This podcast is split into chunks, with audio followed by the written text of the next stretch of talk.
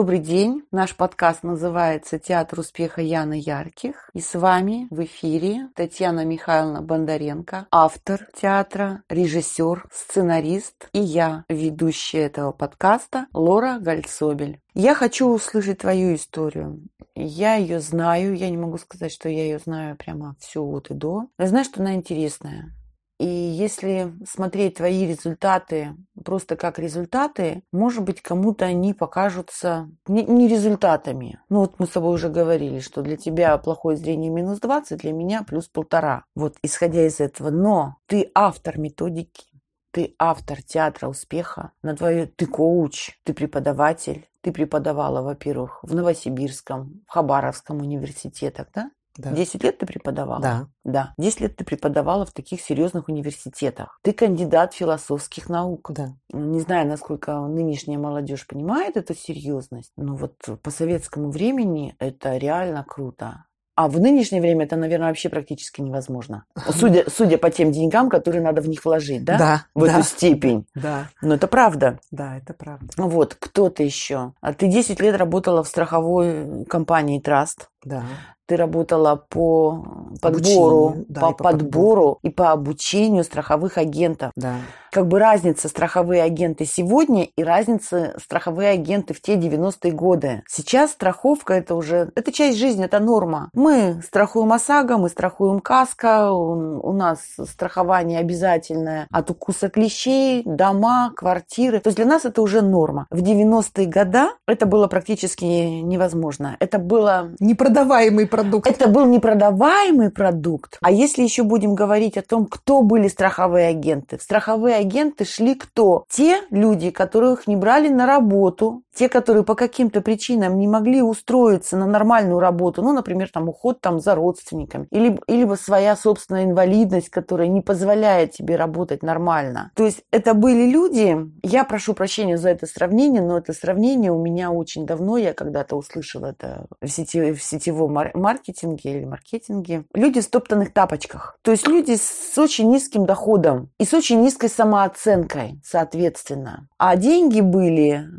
у людей очень богатых, с большой самооценкой. И вот как из позиции человека, ну, который находится на уровне плинтуса в стоптанных тапочках, продать богатому, успешному человеку то, что ему сейчас абсолютно не нужно, не ценно.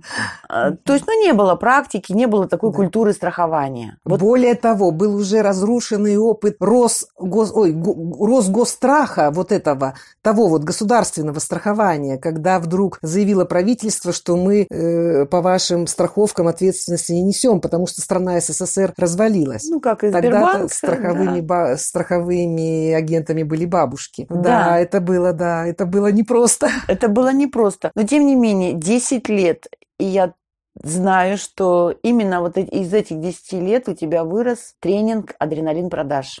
Совершенно верно, да. То есть как я из состояния ниже плинтуса могу продать богатому человеку то, что ему сейчас не нужно.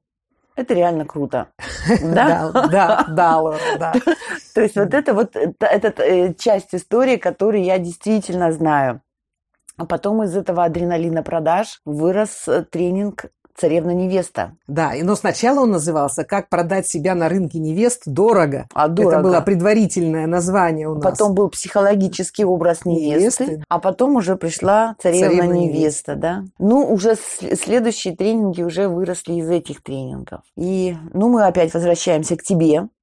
То есть мы сегодня говорим о тебе, о твоей истории. Я сейчас рассказала ту историю, которая мне очень нравится, которой я в восхищении, скажем. Королева восхищения. Давай так, я, я рассказала то, что я знаю. Слушатели наверняка хотят услышать твою версию, твоей истории. Ну, здорово.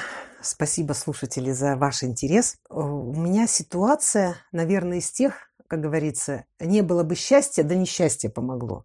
А Причем я этого долго не понимала, и вы сейчас поймете, э, в чем дело. Я знала, что я родилась болезненным ребенком. Ну, то есть я насколько я себя помню, да, я постоянно болела простывала, у меня болел живот, у меня очень рано стало портиться зрение, в 7 лет у меня уже были очки. То есть я пошла в первый класс в очках, потому что видела мутно. К тому моменту, когда, ну, соответственно, я болела, я не могла участвовать в соревнованиях, я не могла участвовать в каких-то активных таких играх с ребятами там наравне и испытывала определенную ну, отверженность, что ли, что вот такую изоляцию, что мне, ну, в общем, самое лучшее не мне. Вот такой, наверное, Я не такая, как все. Да, я, я, такая, я хуже всех. Да, я хуже. Я хуже я вот по позиции всех, того-то, да. да. Хотя я любила, то есть я, в общем, была веселый, оптимистичный ребенок, но вот с такими моментами, что когда касалось, что я не могу участвовать, э, там, выиграть в соревнованиях и даже просто участвовать, у меня всегда справки или у меня какие-то больничные, вот. И я погружалась там в свой собственный внутренний мир. Ну и, надо сказать, очень много страха в себе там создавала сама, потому что, видимо, была к этому склонна. Но я хочу сказать о другом. Потом, уже после 17 лет у меня просто стало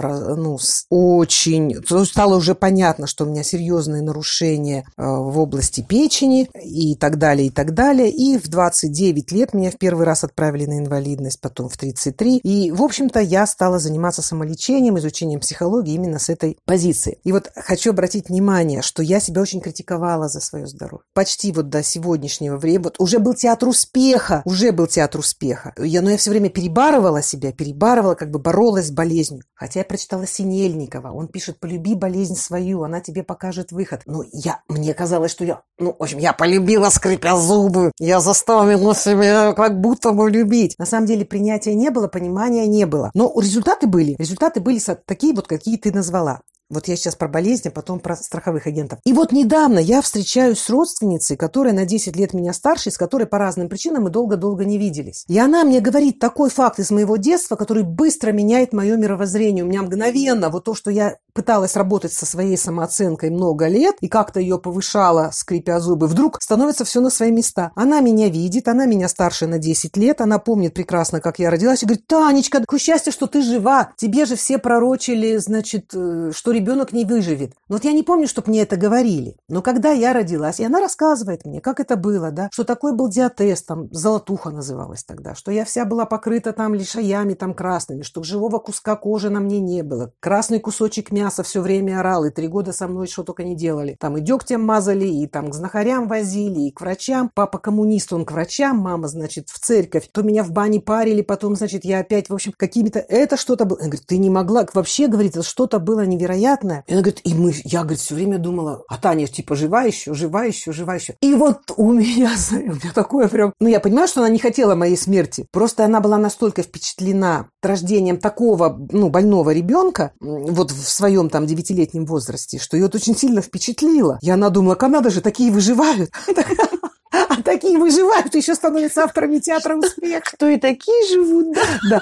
И то, что она мне это сказала, а как-то у нас в семье потом, ну, не стали говорить про вот это мое детство. И я как-то так вот не считала, что я... То есть я, наоборот, считала, что я что-то недостаточно закаляюсь, ну, что нормальное здоровье, но я что-то вот не доделываю, что я чем-то вот не, до... не докручиваю, что быть как все здоровые. И у меня возник вот такой комплекс, ну, в общем, заниженной самооценки, с которым я... из которого я и пошла-то в психологию, и всегда искала, как же люди в успех-то выходят из из неуспеха. А тут я такую амнистию, можно сказать, получила. Аминь. Разрешение на то, что... Ну, а на самом деле оно же и правильное. Это же просто факт, который надо было знать. И теперь... Таня, я вот хочу тебя тут перебить. У меня вот прямо вот вопрос. А если бы ты знала это изначально, вот театр успеха был бы или нет? А, кстати, хороший вопрос. Вот ты бы знала изначально, что ты вот выжила, и ты представляешь, ты бы жила бы вот таким ощущением, что ну я же выжила, ну я же выжила, что вы тут еще от меня хотите? Наверное, это был бы и конец истории. Да. Кстати. Я, я думаю, что это был бы конец истории. Потому что куда тогда шевелиться-то? Так что вот эта вот вся работа над собой, понимание, что ты вот что-то там не доделываешь, и пытаться это доделать, делать, привели тебя к тому результату, что ты выжила. Так, если бы ты бы знала, ты, может быть, уже давно бы и не выжила. Кстати, интересно, я еще в эту сторону не думала. Спасибо, Лора.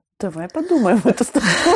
А вот нет, я буду думать в сторону, как развивать театр успеха. Нет, это понятно, я себя настолько чувствую прям победительницей сейчас. это реально, да. Победительницей. И что да, потому что никто не знал, для чего был старт. Ну, для чего вот ребенку такой был старт. Но ребенок выжил, да, ребенок учит других, другие получают результаты. Ребенок уже там, бабушка там получила свои результаты и свое признание. Действительно замечательно. Уже есть то, что дочь есть. Уже есть замечательный внук. Конечно. Был замечательный брак. Понятно, что он закончился с уходом мужа из жизни. Вот, так что да. И хочу сказать, и я сразу вспомнила, как папа много раз мне рассказывал мою же историю только с другой стороны, тоже с позиции победителя. Он все время говорил, слушай, Танюха, только благодаря тебе я получил высшее образование. Ты так орала по ночам, пока тебя чешешь. Ну, то есть Значит, ты чесалась. Я чесалась, да, да. Все болело, кожа болела, от пеленок было больно, там все а, мазями мазали, было больно. Я внутри испытывала эту боль, и, понятно, маленький ребенок плачет. А папа любил меня, и ведь он, значит, и ценил маму. И вот он, значит, его задача была, то есть днем он работал, вечером он был в вечернем институте, ночью он делал домашние задания, да, а я при этом плачу. Он меня чешет и читает конспект.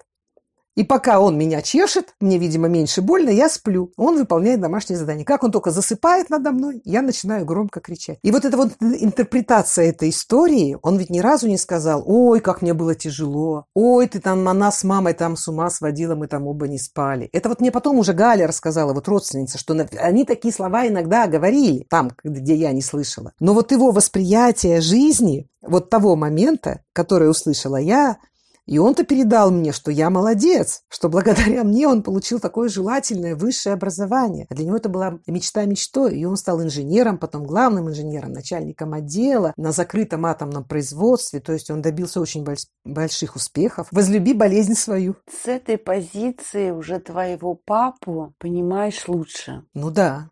Да? Да. Да. То есть, во-первых, он тебе никогда не сказал, что была... Плешивая плешивая, да. да, там, что ты там, мы все детство, мы отдали тебе лучшие годы.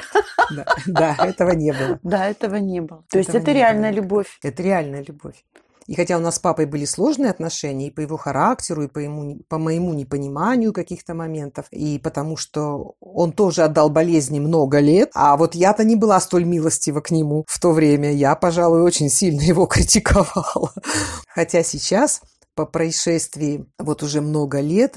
Я очень благодарна вот тем годам, когда я ухаживала за папой, что для меня это был этап прощения, вот так проходил, этап принятия. Вот для меня он проходил в таких вот уходах за больным. Ну, что сделать каждому? Он свое. был очень грамотный. А, я вот, э, сколько его помню, он все время что-то читал, он всегда был чем-то занят. Ввел, ввел э, активную жизнь, наверное, как это сказать лучше?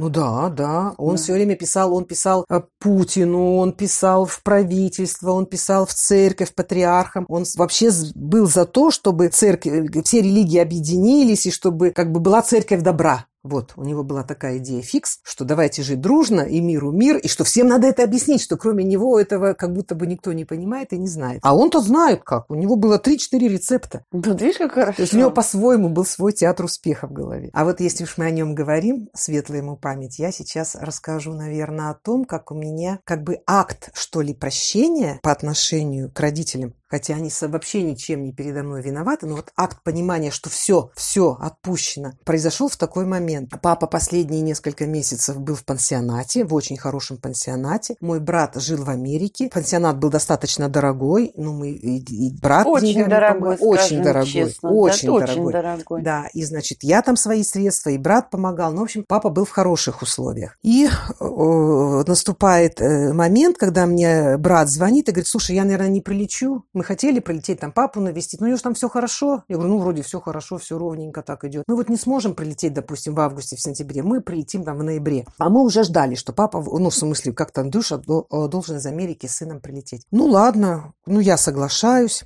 И вдруг Андрей перезванивает, говорит, нет, мы летим, мы все там отменяем. И вот они прилетают. 11 сентября мы едем к папе в пансионат, а за несколько дней до их приезда я поднимаю всех папиных знакомых, кто может шевелиться. То есть я три дня на телефоне, ну, знаю же, что из Америки они же не мгновенно прилетели, не заранее. Я говорю, вот, приезжайте, а пансионат за городом, за Челябинском. И далеко от того города, где папа жил прежде. Я звоню в хор, кто помнит папу, потому что папа ходил в хор, пел, пока ходил, да, сколько-то лет назад, когда он жил в Озерске. Звоню в хор, кто хочет, и прилетит сын Андрей из Америки, папе в пансионат, собирайтесь. Я звоню всем там двоюродным, троюродным, чьи телефоны нахожу, всем его заводчанам, с кем он работал на заводе, кто может, значит, приехать. Э, звоню племяннице, ну, племяннице ближе всего, но она говорит, ой, да я с твоим папой, он у него такой характер. Она говорит, ну, да я и потом к нему не поеду, я не хочу, я вообще его, наверное, не люблю сейчас. Я говорю, Оль, слушай, ну, Андрей же прилетает, Емельян, давай все-таки приезжай. В общем, я поднимаю всех, и приезжает 16 человек народа. Ну, я, я предупреждаю, в пансионате договариваюсь, нам выделяют такое место, у нас есть видеозаписи, все. Мы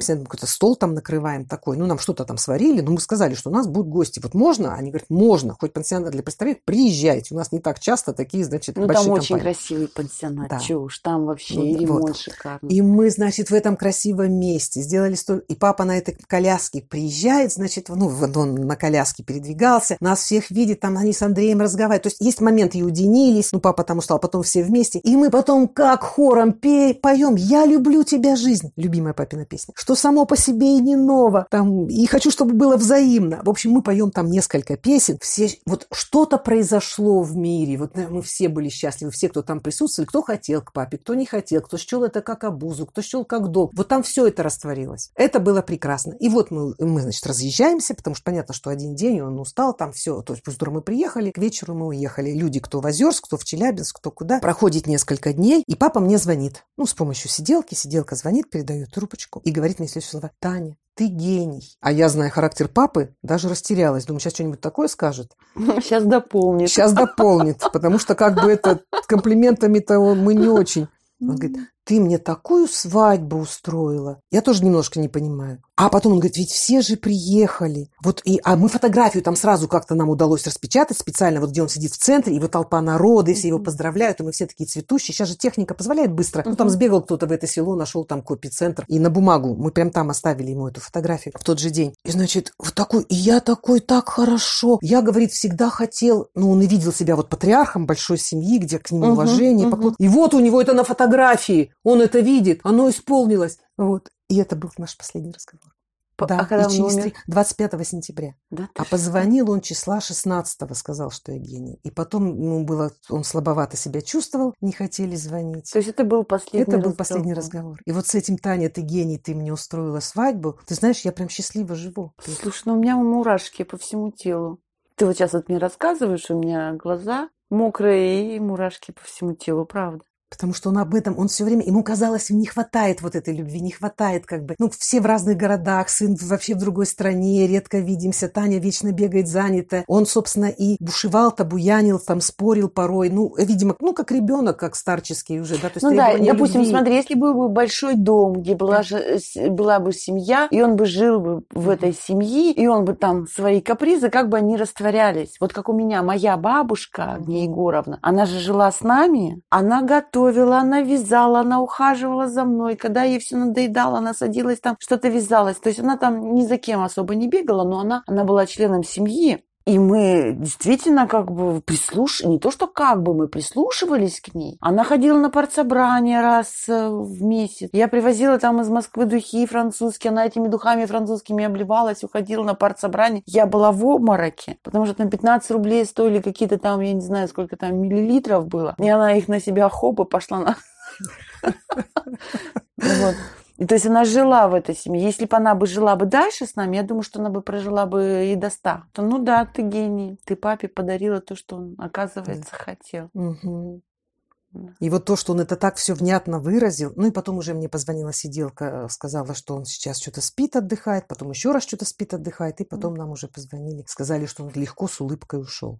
Ну, конечно. То есть он встретился с сыном, с внуком, которые несколько лет не прилетали, да, из другой страны издалека. Столько людей приехало его поблагодарить. И вот плоды его жизни, вот. И эта фотография, и вот такое у меня, конечно, прям замечательное. Ну, я сторонница ре- реинкарнации, мне это э, интереснее. Я думаю, что сейчас папа твой уже воплотился в следующую жизнь. Как бы я думаю, что у него начальные условия были уже успешнее. Я тоже так думаю. Он ушел очень удовлетворенный, и то, что я это сделала, может быть, даже одного этого для моей жизни было бы достаточно. Что мы еще сделаем много людей счастливых, А, да? хорошо. Так что не Да, надо, у нас театр успеха. Да. Театр успеха все-таки Открыт для всех. открыт для всех, да. Было бы желание. Слушай, ну давай на сегодняшней, как бы вот на этой ноте мы закончим часть твоей истории. Твоя история гораздо больше, чем этот эфир. Я думаю, что мы будем дальше продолжать знакомиться с тобой, потому что я много, видишь, оказывается, не знала. Ну все, дорогие слушатели, с вами сегодня была Татьяна Михайловна Бондаренко и я, Лора Гальцобель. Пока-пока, до встречи.